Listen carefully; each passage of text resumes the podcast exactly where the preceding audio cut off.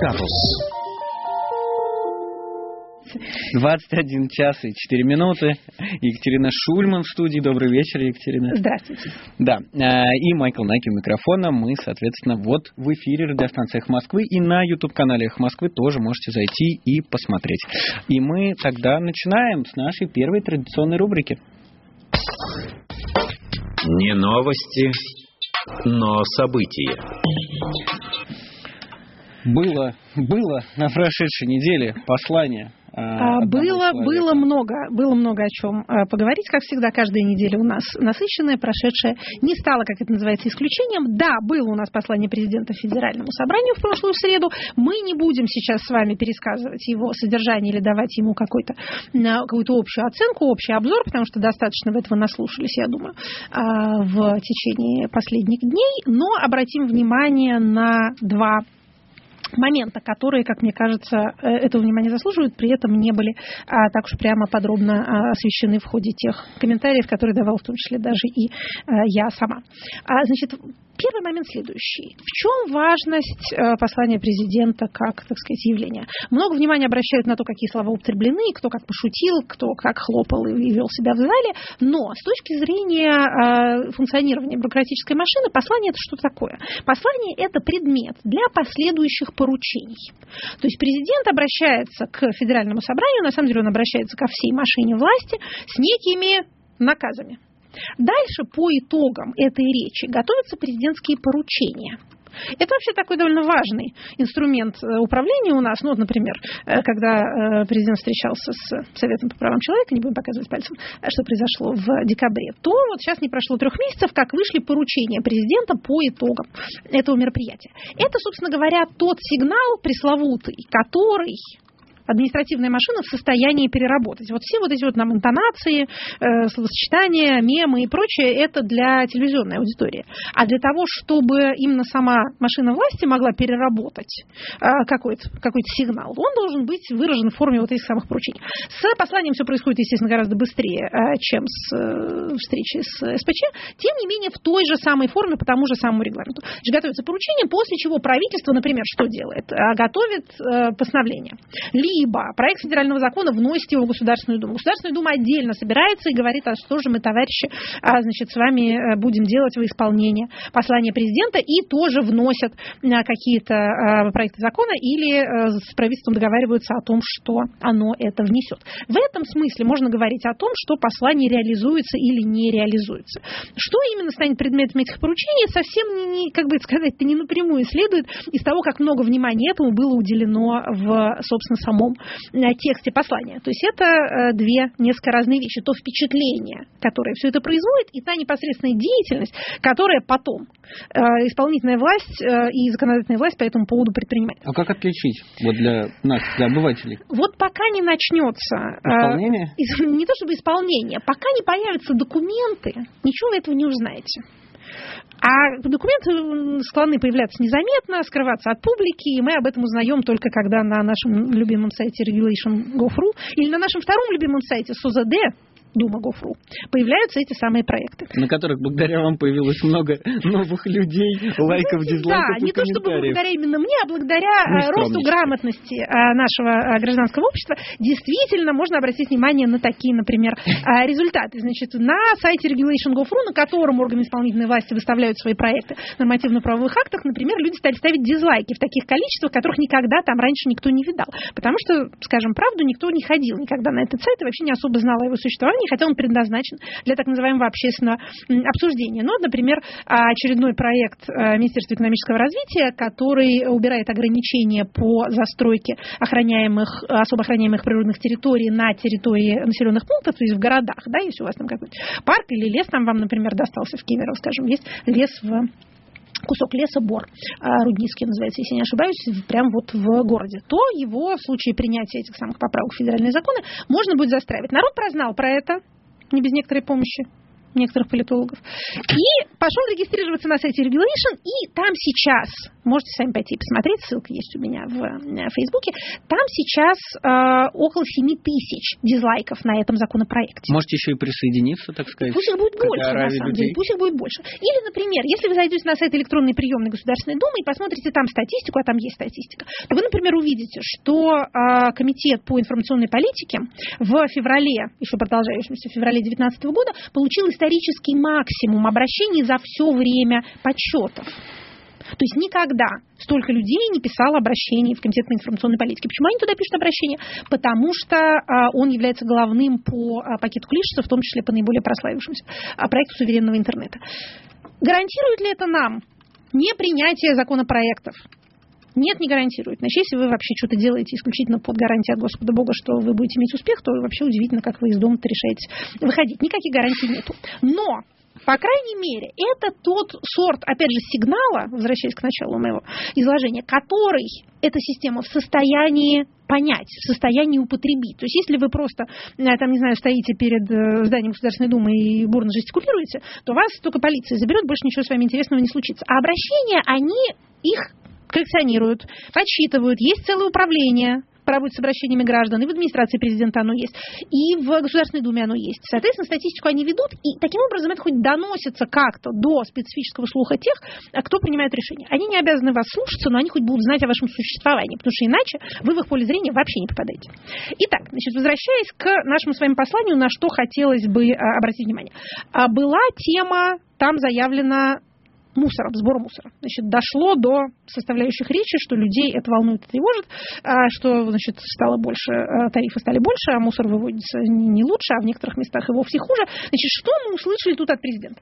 Мы услышали, что на этом самом, а, в этой сфере есть мутные структуры, которые не несут никакой ответственности, только получают сверхприбыли, сваливая мусор где и как придется. Мы все догадывались. Они же мутные конторы, которые наживаются и обеспечивают свое благосостояние, и свой так называемый бизнес прикрывают. Конец цитаты.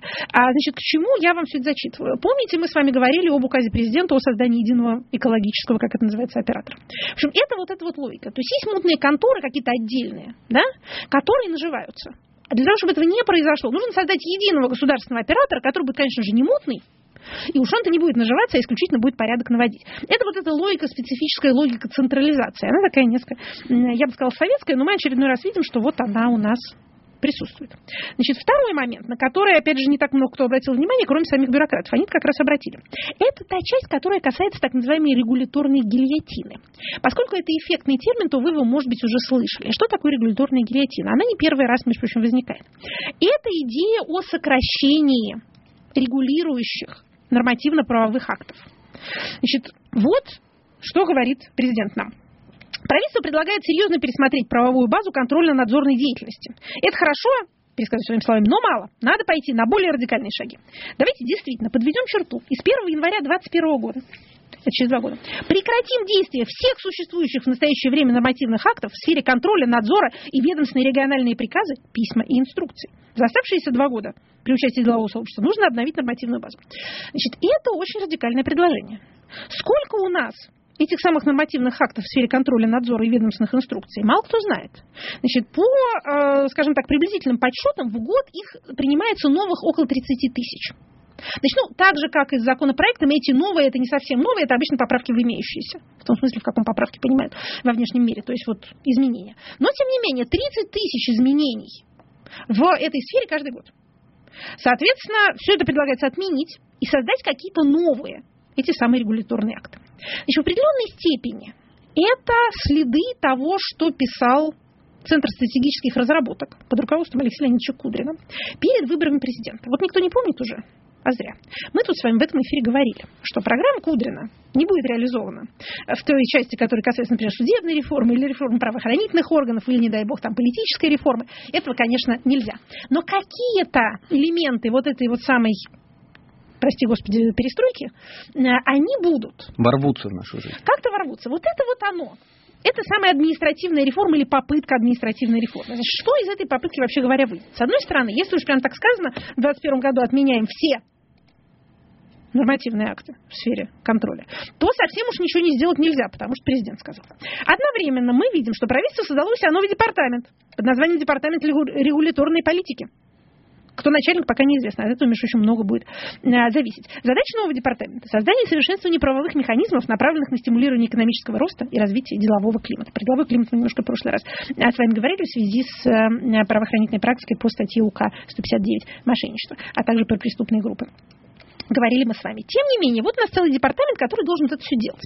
Вы, может быть, слышали такие термины, как ОРВ, оценка регулирующего воздействия. Не слышали про оценку регулирующего воздействия? Не слышали. Предполагается... Вы, вы ко мне на «вы». Ладно. Ну так. как, да, собственно, да. Ко всем, ко всей нашей аудитории.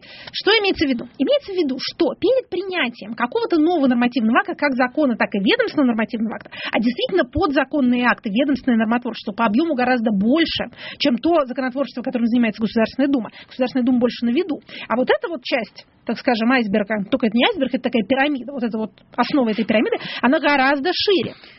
И в, в некотором смысле действеннее, потому что законы часто носят рамочный характер, а конкретное правоприменение, а оно регулируется именно а, ведомственными нормативными актами. Так вот, ОРВ предполагает, идеология ОРВ предполагает, что перед тем, как принять какую-нибудь такую штуку, вы оцениваете, какое воздействие это окажет на экономику, во сколько обойдется, Хорошо ли это вообще, полезно ли, может быть, не надо этого ничего делать.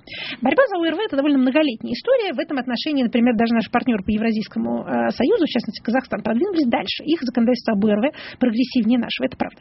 Ну, Казахстан по ряду параметров, например, к иностранным инвесторам добрее и открытие, э, чем мы. Так вот, значит, сейчас, возможно, этому всему делу при, будет придан некий, как это называется, новый импульс.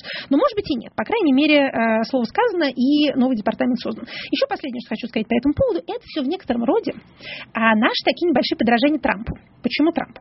Потому что одни из его а, предвыборных обещаний, да, мы-то все обращаем внимание там на э, какие-то твиты. скандалы с женщинами, твиты и строительство стены, а его программа, почему, собственно, миллионы э, американцев, как я подозреваю, за него проголосовали, и значительная часть а бизнеса его тоже поддерживает, она была направлена против вот этого обамовского социализма, который, э, как считается, зарегулировал несколько свободную американскую экономику, а американцы к этому довольно-таки нетерпимы, потому что у них свободный капитализм по сравнению, например, с капитализмом европейским. Так вот, у Трампа есть такая штука под названием one in, two out.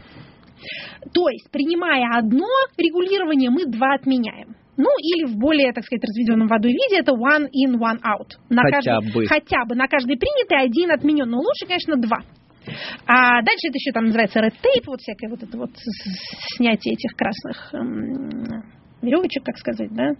Ну вот как, как знаете, как э, окружают место какого-нибудь преступления разными такими красными, красными лентами, или как у нас на улицах делают, чтобы на вас не упала сосулька. Вот типа обещал он э, порвать это все, чтобы вы могли свободно ходить под любой сосулькой. Этот образ, правда, не актуален для Америки, но понятно, что имеется в виду. В общем, дерегулирование и дебюрократизация.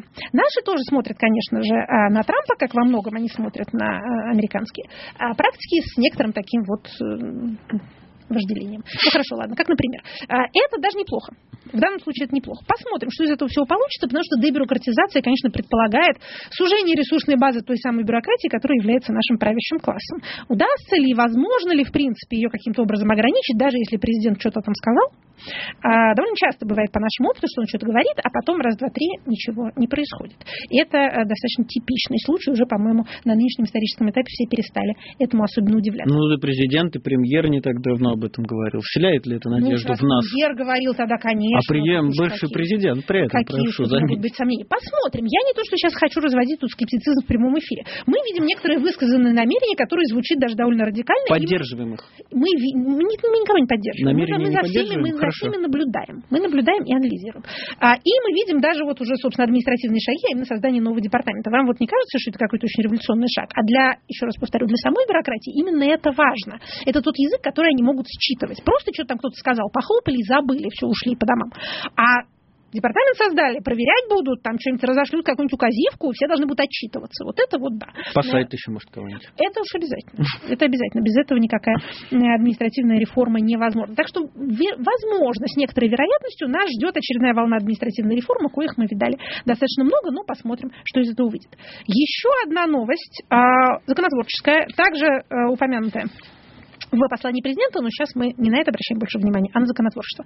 В четверг, 21 февраля, Государственная Дума приняла в третьем окончательном чтении закон о паллиативной помощи. Паллиативная помощь, напомню для тех, кто еще не успел, это выучить, это помощь не направленная на излечение, а направленная на облегчение состояния смертельно больных а, людей в конце жизни.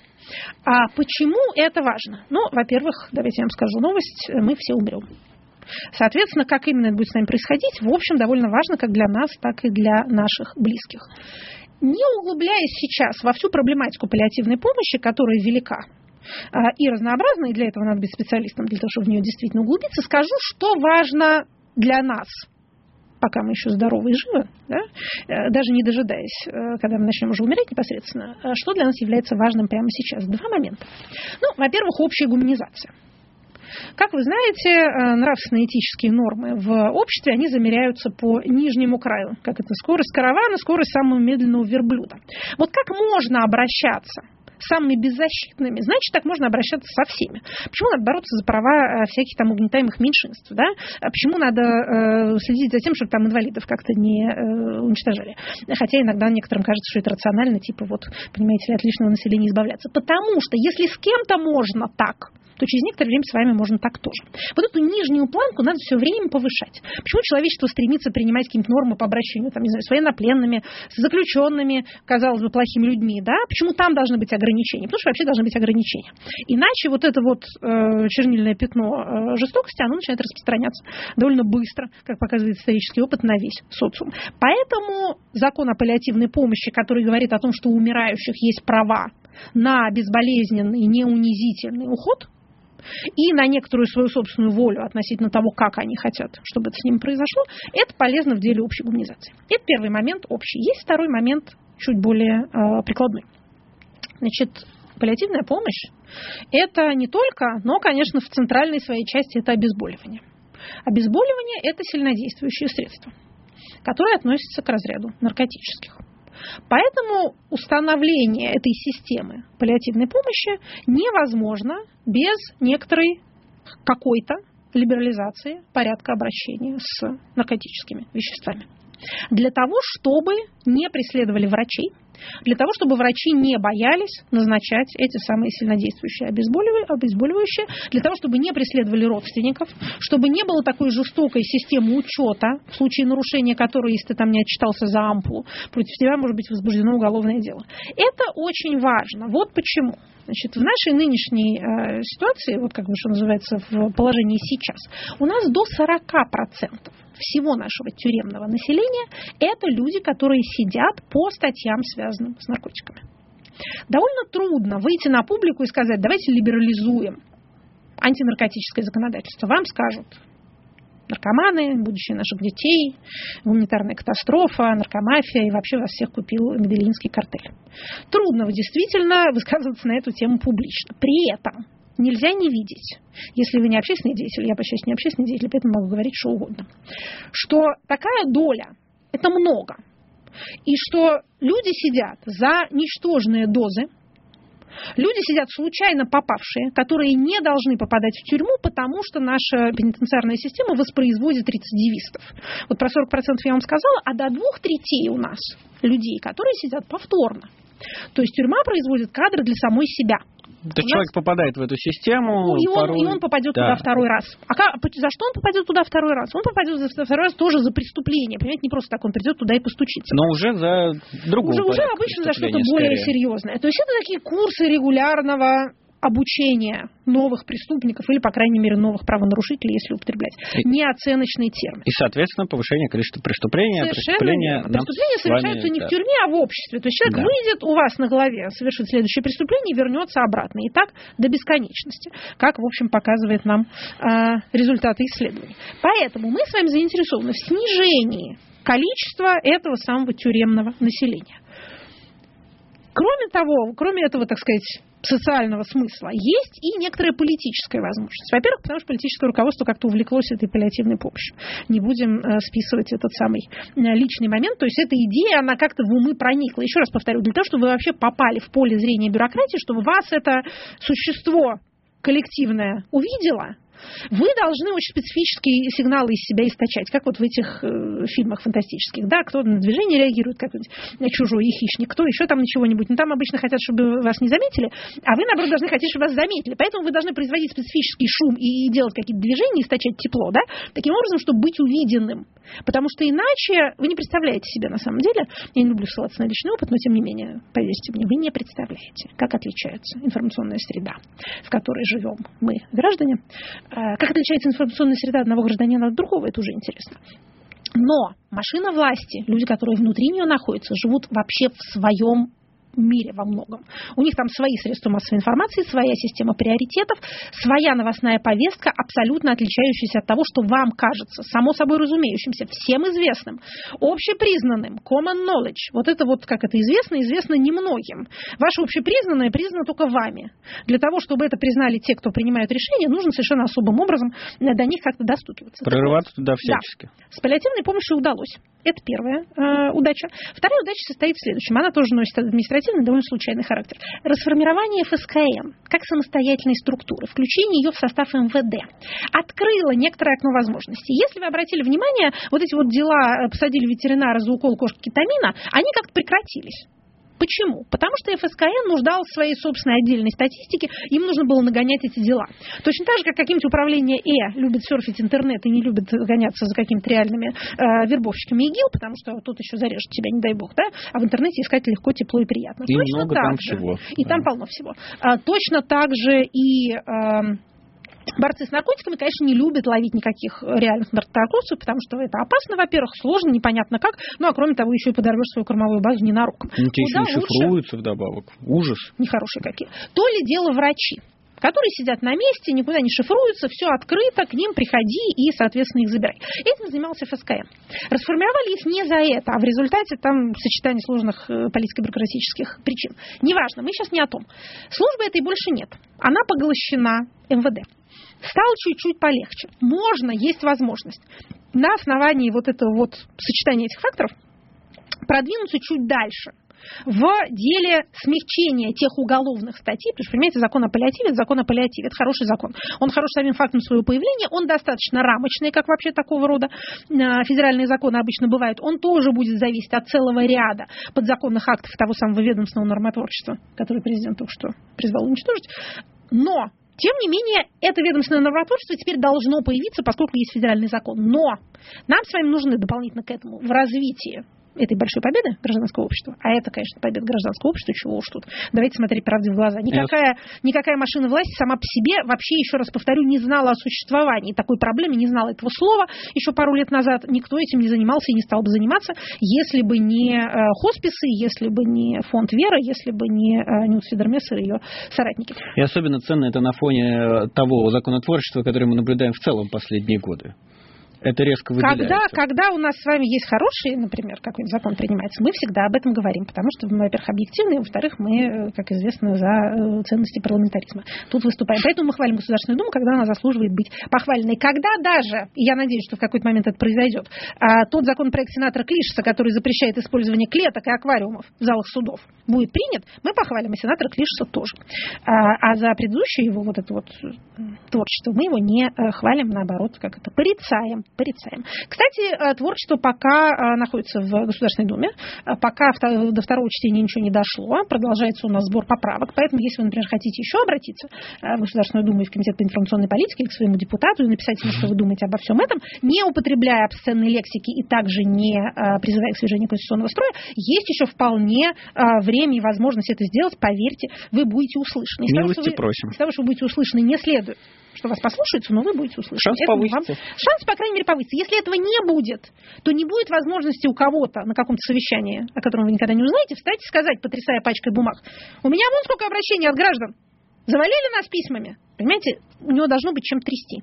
Если не будет, то и сказать это будет нельзя. Итак, значит, про паллиативную помощь мы с вами более-менее поняли, рассчитываем дальше на как это, смотрим в этом направлении и даже, может быть, как это пальцем подтыкиваем для того, чтобы у нас уголовный кодекс несколько либерализовался. Потому что действительно вот эти вот репрессии против людей, которые случайно, или которым подкинули, например, да, или которые что-нибудь там какую-нибудь небольшую дозу переносили у себя в кармане, или вот эти жуткие совершенно кейсы, когда студенты находят работу в интернете курьером, а потом выясняется, что они привозят наркотики, их останавливают и дальше сажают на 7 лет, а, мы очень надеемся, что этого добра у нас станет поменьше, и тогда наше тюремное население будет довольно значительно сокращаться. Потому что есть, конечно, 282 статья, всеми нами любимая, да, на которую много внимания обращали и правильно делали. А есть 228 народная, собственно, про наркотики. И вот гораздо больше людей сидит именно по ней. А мы заинтересованы в том, чтобы сидели они у нас меньше.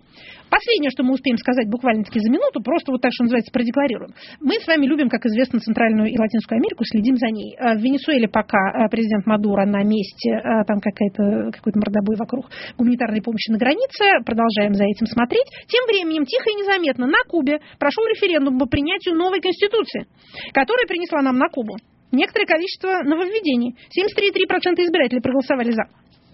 Значит, о плохом. Однопартийная система как была, так и осталась, к сожалению. Но, тем не менее, значит, вводится пост президента премьер-министра, как у цивилизованных людей. Ограничение на два срока подряд, каждый срок по пять лет для э, президента. Ничего себе. А да, и также такая экзотическая вещь, как ограничение по возрасту, верхняя граница. Главой государства не, нельзя быть старше 60 лет, а главой компартии старше 70. Главное, разрешили, последнее, что скажу, частную собственность, презумпцию невиновности ввели и право на адвоката. Самые отсталые слои населения облачились в джинсы. Не можем этого не приветствовать. То есть все там прям частная собственность? Прям частная собственность, да. Частные предприятия признаются законными экономическими субъектами. Запрет на двойное гражданство и то отменили. Видите, как хорошо. А, недвижимость можно продавать, автомобили можно продавать. Вообще гуляй, не хочу. А, вот. То есть строили, строили, ничего не построили? Слушайте, это э, мягкая, медленная, мирная демократизация. Мы все ожидали, что она произойдет гораздо быстрее и более обвально по советскому сценарию. Как только умрет Фидель, но в наше время неторопливые политические процессы происходят совершенно не так э, быстро, как смена, например, моделей э, смартфонов. Прерв... Поэтому, да. Прервемся мы на новости, вернемся к программе «Статус» Екатерины Шульман. Программа Екатерины Шульман «Статус».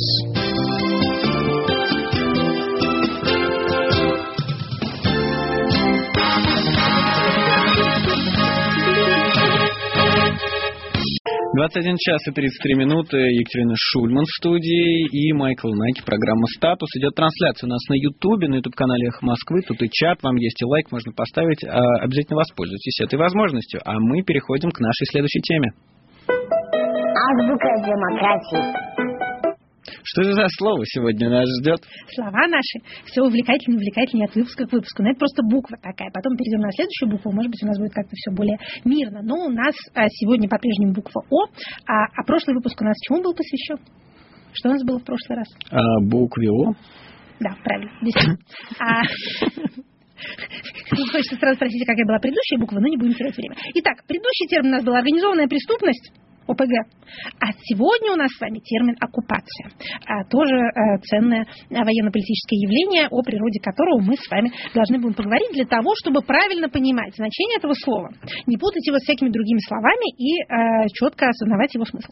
Итак, значит, происходит оно у нас от латинского корня, как большинство наших терминов. А, обозначает оно оккупацию по латыни это занятие, Откуда, кстати, вот эта специфическая двусмысленность в значении слова occupation, например, по-английски, что заключено в известном анекдоте occupation no just visiting, да?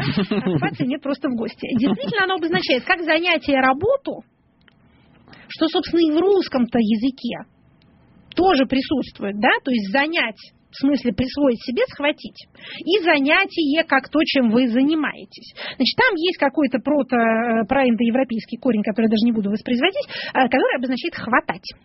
А, соответственно, латинский этот термин обозначает нечто, что вы взяли себе, присвоили, будь то территория или род занятий.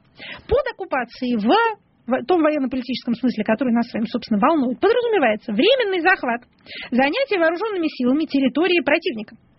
Является оккупация разновидностью агрессии. Сам термин отягощен всякими отрицательными коннотациями, носит, как это называется, пиеративный характер. Поэтому, мы об этом тоже должны будем потом э, поговорить чуть более подробно, а поэтому его напрямую, что называется, относительно того, что ты сам делаешь, ты обычно не употребляешь. А, соответственно, оккупация, она как красота в глазу смотрящего. Тем не менее, это вполне легитимный термин. Он не обозначает какой-то вот типа злодеяние или преступление. Это такой вид военной активности. Режим оккупации, правовой режим оккупации регулируется международными договорами, двумя Гаагскими, двумя Женевскими конвенциями. В частности, обратим внимание на основную из этих двух Гаагских, а именно Конвенцию 1907 года, потому что Россия а, принимала в ее создании а, довольно-таки а, значительное участие. Наш российский дипломат эстонского происхождения по фамилии Мартинс, в честь которого даже Мартин, Мартинсовская премия в настоящее время вручается всяким людям, которые занимаются дипломатией, он ее практически писал. Так что России в этом смысле мир был очень даже сильно обязан. Мы, э, но да, это было две страны назад. Это было довольно давно, в 1907 году, действительно. Но мы, тем не менее, про это помним, не забыли. То есть есть четыре международные конвенции, которые регулируют, как надо себя вести, если вдруг вы оккупант. Вы проснулись утром обнаружили себя оккупантом. То вы сразу бежите, читаете четыре конвенции и регулируете свое поведение относительно них. Значит, каковы признаки оккупации, отличающие ее от всяких других интересных вещей? Какие еще бывают интересные вещи, схожие с оккупацией? Ну, например, вторжение. Да? Или, например, аннексия. Это тоже некоторые территориальные изменения при помощи военной силы. Чем оккупация отличается от них? С одной стороны, оккупация предполагает занятие территории при помощи военной силы.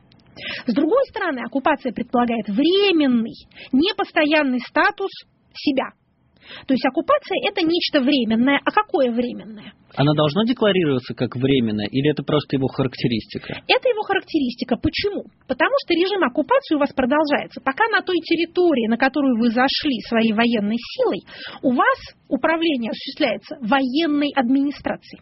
Угу. Это важный момент.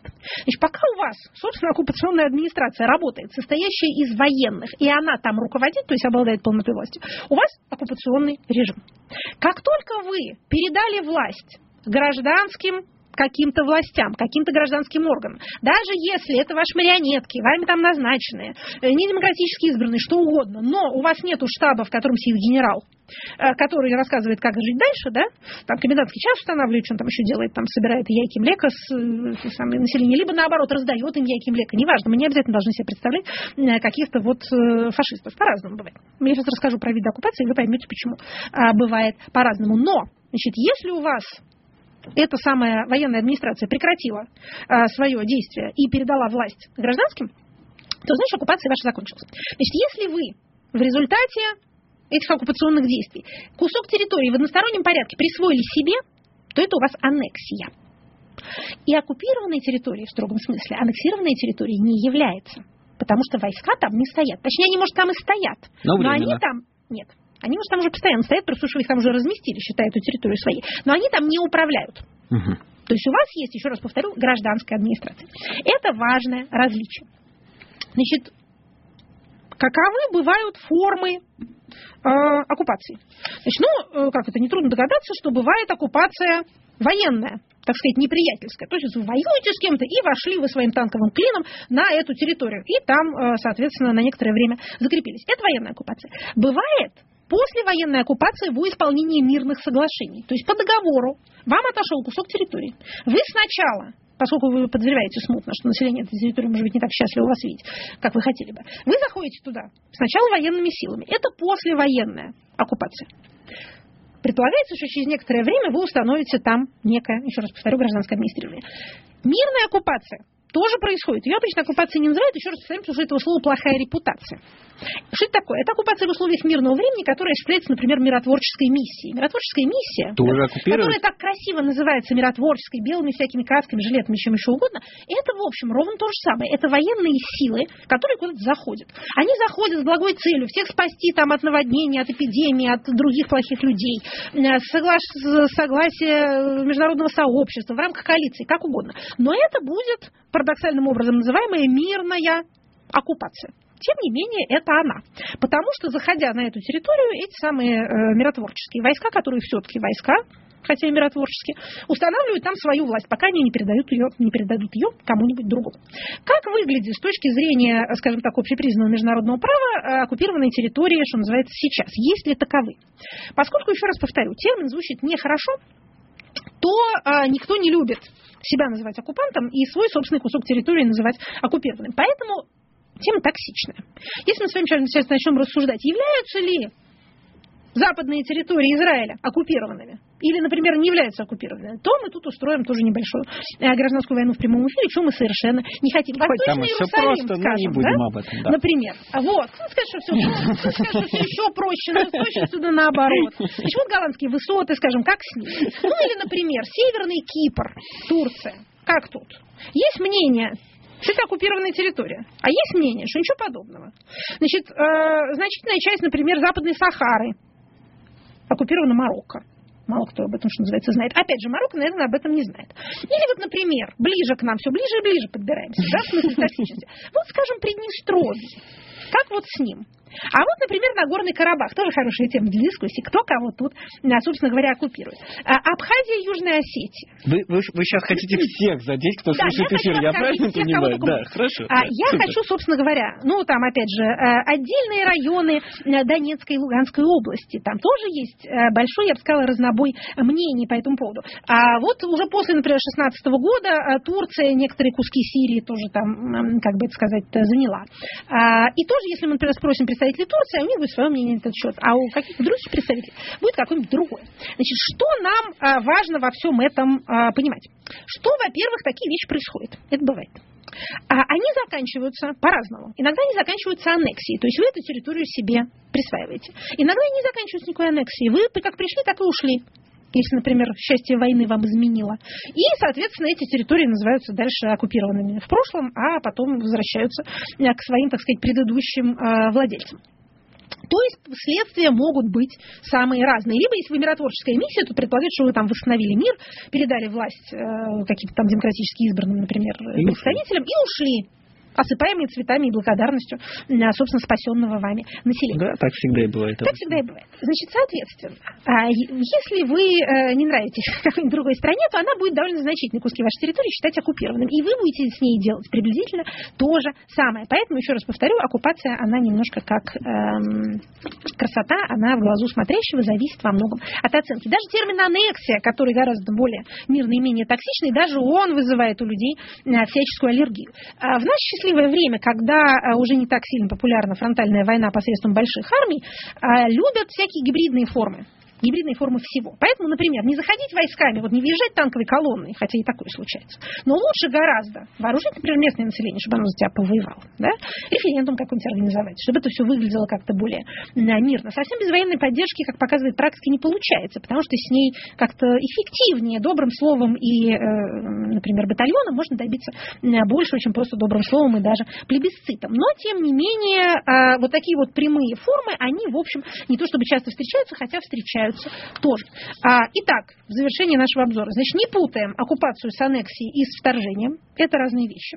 Помним, что, несмотря на страшное название, это а, явление имеет свой правовой режим и регулируется международными соглашениями. Помним, что оно бывает военное, послевоенное и бывает даже мирное. А также помним, что мир полон серыми зонами, сомнительными территориями, которые признаны одним э, Актором. одними государствами, одними акторами или международными организациями, а другими не признано вообще ни разу. А также последнее, что хочется сказать по поводу, а, скажем, аннексии, м, как-то вот практика показывает, что гораздо чаще встречаются путем референдума сецессии, то есть разделения государств, чем их объединение. За исключением Евросоюза, такого сияющего а, исключения. Вот все остальные вот такого рода случаи вообще редко бывают. Обычно люди норовят провести референдум, чтобы отделиться от какого-нибудь государства и образовать свою собственную суверенную там Косово, Каталонию, что у них на уме, э, Шотландию. А, а вот так, чтобы, например, с кем-то соединиться, почему-то это происходит гораздо реже. Почему так? Даже вот как это ответ на этот вопрос оставим воображению наших слушателей. Воображайте, а мы переходим к нашей следующей теме. Отцы великие теоретики и практики. В соответствии с темой нашей предыдущей рубрики, а эти две рубрики у нас традиционно, так сказать, связаны, чтобы наша просветительская стрела как-то крепче застряла в мозгу слушателей, наш сегодняшний герой, известный чрезвычайно человек, теоретик войны, автор классического для европейской мысли труда о том, что такое война и какова она должна быть, человек, определивший то, как именно войну понимали европейские военачальники, европейские монархи, которые все были военными, воспитывались для военного и иного образования, кроме военного, зачастую не получали, о чем мы сейчас уже не очень помним. Так вот, во многом по его заветам проходила Первая мировая война в меньшей степени вторая, а, но и тогда он продолжал быть влиятельным. Вот такого равного ему теоретика, который бы вот создал такой монументальный труд, к которому все обращаются, спорили с ним, опровергали его или наоборот, э, скажем так, ему соответствие с тех пор не появилось. Это Карл Филипп Готлиб фон Клаузевиц, автор книги о войне у Сунзы все-таки название поинтереснее, я вам так скажу. Да, мы могли рассказать о Сунзе, но я сомневаюсь, что это исторический персонаж. Хотя, может быть, я не права, может, я просто как это не, не доверяю подлинности э, восточных древностей. Но сейчас мы говорим не об этом. Клаузиец наш существовал совершенно точно. Жил он в э, первой половине XIX э, века, в первой трети даже, с 80-м году родился, в 31 году а умер. Был он профессиональный военный с 12 лет на военной службе, в 12 лет зачислен в полк, жестокие времена были. Воевал в том числе на русской службе, причем не когда-нибудь, а с 12 по 14 а, годы, между прочим. Воевал против Наполеона. А после этого в Пруссии занимался уже своим этим самым военным теоретизированием, был директором прусской военной школы. А понимаете, Пруссия тогда считалась, собственно, после Фридриха Великого, как бы вот такой вот главной военной державы, еще, конечно, был несколько опровергнут ее многочисленными несчастьями в период наполеоновских войн, но, тем не менее, на них ориентировались на их военную мысль, ориентировались во многом а, все остальные а, государи, военачальники и, соответственно, военные теоретики. И писал он этот свой труд всю жизнь. И что интересно, этот свой труд о войне, как это называется красиво по-немецки, «Вон Криге», а, он его не закончил, умер не закончив, а издала это все его жена – вдова. То есть... Может быть, там в конце было что-то важное, чтобы позволило навсегда избежать всех войн, но он не успел дописать. А может быть, а может, она за него дописала, и вообще мы типа никогда не узнаем, что он написал на самом деле. Это к вопросу о э, роли женщины в э, истории, в истории и в развитии э, европейской, не только европейской мысли. Значит, мы этим, этому труду в том виде, в каком мы его сейчас, собственно говоря, читаем, в каком его читали, опять же, поколение военных, мы обязаны не самому Клаузевицу, а жене его. Осуществившей Первую и Вторую мировую войну? Да. Не она, в смысле, осуществила, а Не она, а люди, которые да. начитались его. Да. А, значит, смотрите, он автор знаменитой фразы, которую вы много раз, небось, слышали, даже, возможно, повторяли, не знаю, кому она принадлежит, «Война есть продолжение политики иными средствами». Это афоризм Клаузевица. Он вообще был склонен к афористичности. В чем его новизна теоретическая? Его новизна теоретическая в том, что он действительно рассматривал войну не как самоценность, не как благородное занятие рыцарей, да, и даже не как средство для захвата территории, а как политический инструмент. Он писал, что у войны нет иных целей, кроме политических. Понимаете, да, в чем теперь смысл этого афоризма? Не в том, что политики э, ругаются друг с другом, а потом драться начали, да, а в том, что сама война является инструментом для достижения некой политической цели. Это для того времени было достаточно ново, потому что, еще раз повторю, это была эпоха, и, и после Клаузевица она еще продолжалась, э, сто лет, сто пятьдесят. Это была эпоха милитаристских ценностей, милитаристской этики. Аристократия была аристократией праздным классом, потому что она воевала и была в любой момент готова воевать. В практически всех европейских странах была рекрутская повинность, всеобщий набор. Соответственно, армии были массовыми, то есть все мужчины так или иначе потенциально могли либо, либо являлись военными, солдатами. Еще раз повторю, вся аристократия и вся правящая верхушка, в том числе монархи, воспитывались и образовывались для войны. Поэтому сказать, что война это не что-то само по себе, что мы должны делать, чтобы попасть в Волгалу, да, погибнув с мечом в руке, а средства для достижения политической цели, то есть, например, усиление своей переговорной позиции, хорошо, территориальные приобретения даже эти, более успешная торговля по каким-то условиям с своим противником, это было для того времени довольно-таки э, революционно. Ну, то есть не потому, что кто-то какого-то абстрактного принца убил, а вот прям по политическим соображениям. Для того, чтобы потом по, по успешному для себя окончанию этой самой войны достичь своих политических целей. В развитии этого понимания Клаузевиц различал два вида войны. Первое, когда целью поставлен полный разгром противника, намереваясь или уничтожить его политически, или только обезоружить с тем, чтобы заставить его принять любые условия мира. Или второй тип войны, когда цель ограничивается некоторыми завоеваниями по своей границе, для того, чтобы оставить их за собой или воспользоваться ими в качестве предмета обмена при мирных переговорах. Первый тип войны называется тотальной. Обычно считается, часто можно прочитать, что Клаузевиц, так сказать, приветствовал, не то чтобы приветствовал, но как бы вот описал тот вид тотальной войны, который в 20 веке едва не погубил человечество. То есть война на уничтожение. Но если мы прочитаем, что он на самом деле писал, мы увидим, что он немножко не об этом. Полный разгром противника не предполагает уничтожение противника, включая все его гражданское население. Предполагается, что вы его хотите либо уничтожить политически, либо обезоружить, чтобы навязать ему свою позицию на переговорах. Это к вопросу о политических целях. А второй тип войны это скорее то, что мы бы сейчас назвали, опять же, войной гибридной. Это когда вы на границе что-нибудь маленький кусочек какой-нибудь хватит, а дальше из этой, так сказать, сидя там, начинаете уже какую-то торговлю. Либо просто оставляете этот кусок за собой, Сначала оккупируете, потом аннексируете, как мы только что объяснили. Либо тоже используете его в качестве, как называется, bargaining chip, да, разменной монеты на, на а, переговорах. Значит, Клаузевиц сформулировал военную стратегию, принципы, которые позволят а, значит, успешно а, воевать. Ну, как обычно, кстати, он писал об этом, что трудно сформулировать стратегию, потому что в войне много зависит от случайности, от духа войска пресловутого, а, и вообще никаких таких вот правил жестких «следуй им и победишь» нельзя установить. Он изучал, конечно же, то, что поразило воображение всей Европы, это наполеоновские кампании.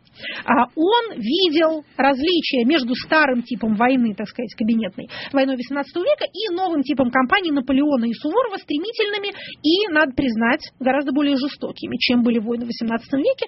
Если мы посмотрим статистику uh, military deaths, да, э, смертей, uh, как гражданских, так и uh, военных во время военных конфликтов, то мы увидим, что XVIII век был довольно мирным. До такого уровня мирности, до такого, до такого низкого уровня потерь на душу населения мы с вами добрались только после э, того, как прошла первая половина 20 э, века. Ну там и оружие появилось новое, свойственно, которое оружие, больше людей и, и, и с большей вероятностью убивало да, людей. Да. да, про технический прогресс он тоже писал.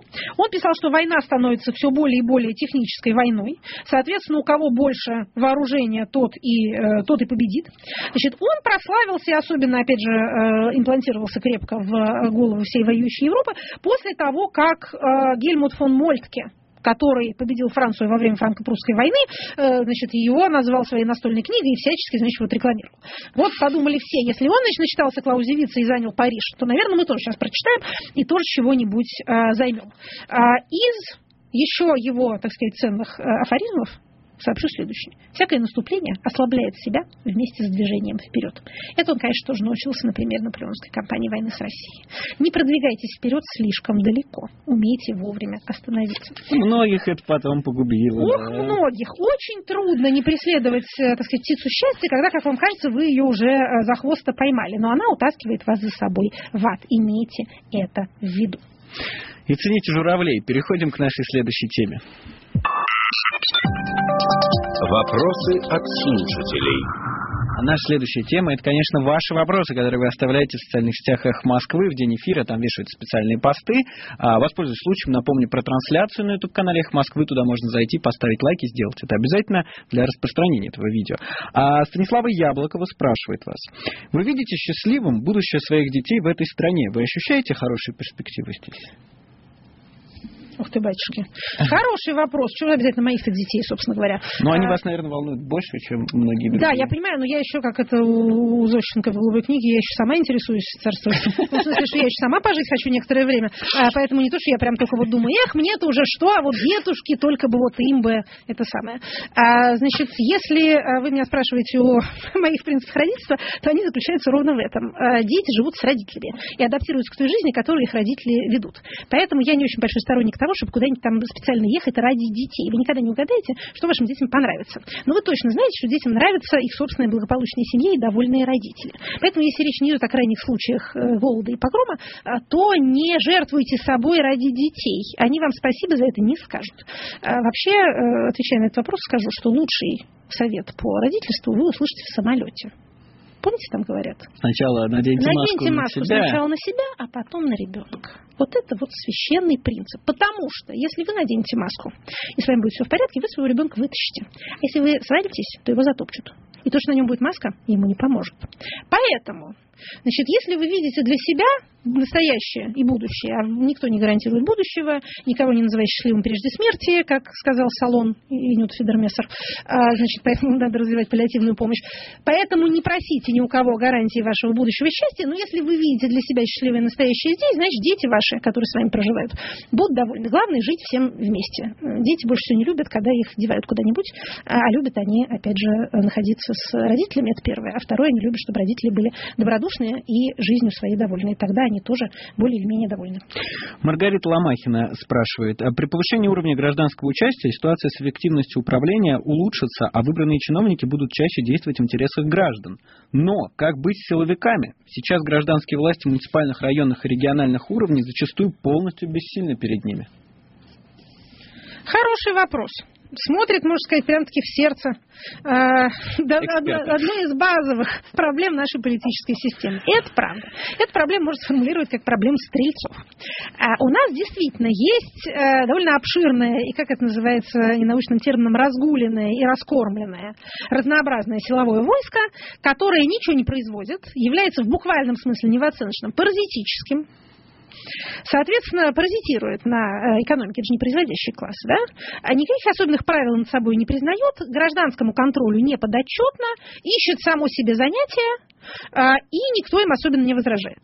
Единственное, что а, делает нашу гражданскую жизнь а, более или менее, скажем так, возможной, это то, что никакого силового сообщества в смысле единого актора не существует. А то есть они борются еще с друг другом? Они борются друг с другом, и это делает нашу жизнь выносимой. Еще раз повторю, внутренняя конкуренция, специфическая конкуренция силовых структур и кланов – это наша местная замена, так сказать, наше импортозамещение системе сдержек и противовесов, которые есть э, основа демократического механизма. Это плохое импортозамещение, это сыр из пальмового масла. Как и много Как и многое другое импортозамещение. Оригинал намного лучше работает, но, тем не менее, то, что у нас есть, и это лучше, чем ничего. Но это совершенно недостаточно, потому что а, это не соответствует общественной потребности и уровню развития общества. Что с этим делать? Э, тем для отдельной лекции. Значит, поскольку рубить головы перед э, стенами Кремля, как делал Петр I, у нас как-то уже не принято, то куда этих стрельцов девать? Идея, что их надо всех подвергнуть иллюстрации, когда вдруг в каком-то удивительном случае у нас произойдут э, радикальные политические перемены. 10 секунд. Я не очень вообще на самом деле в это верю. Кроме того, нельзя создавать сословия лишенцев, а особенно тех лишенцев, которые до этого привыкли жить чрезвычайно хорошо и управляться с оружием. Поэтому, да, проблема есть. О том, как ее решать, надо говорить отдельно. Программа «Статус» Екатерина Шульман, Майкл Найки. Увидимся с вами через неделю. Заходите на YouTube Москвы, ставьте лайки, пишите ваши комментарии. Всего доброго. Спасибо. Это была программа Екатерины Шульман «Статус». Обзор интернет-новостей на Эхе. Всем привет! В студии Маргарита Ставничук. Поговорим о том, что читает российский интернет сегодня. Обзор самых интересных и актуальных новостей возможен благодаря новостному агрегатору СМИ-2.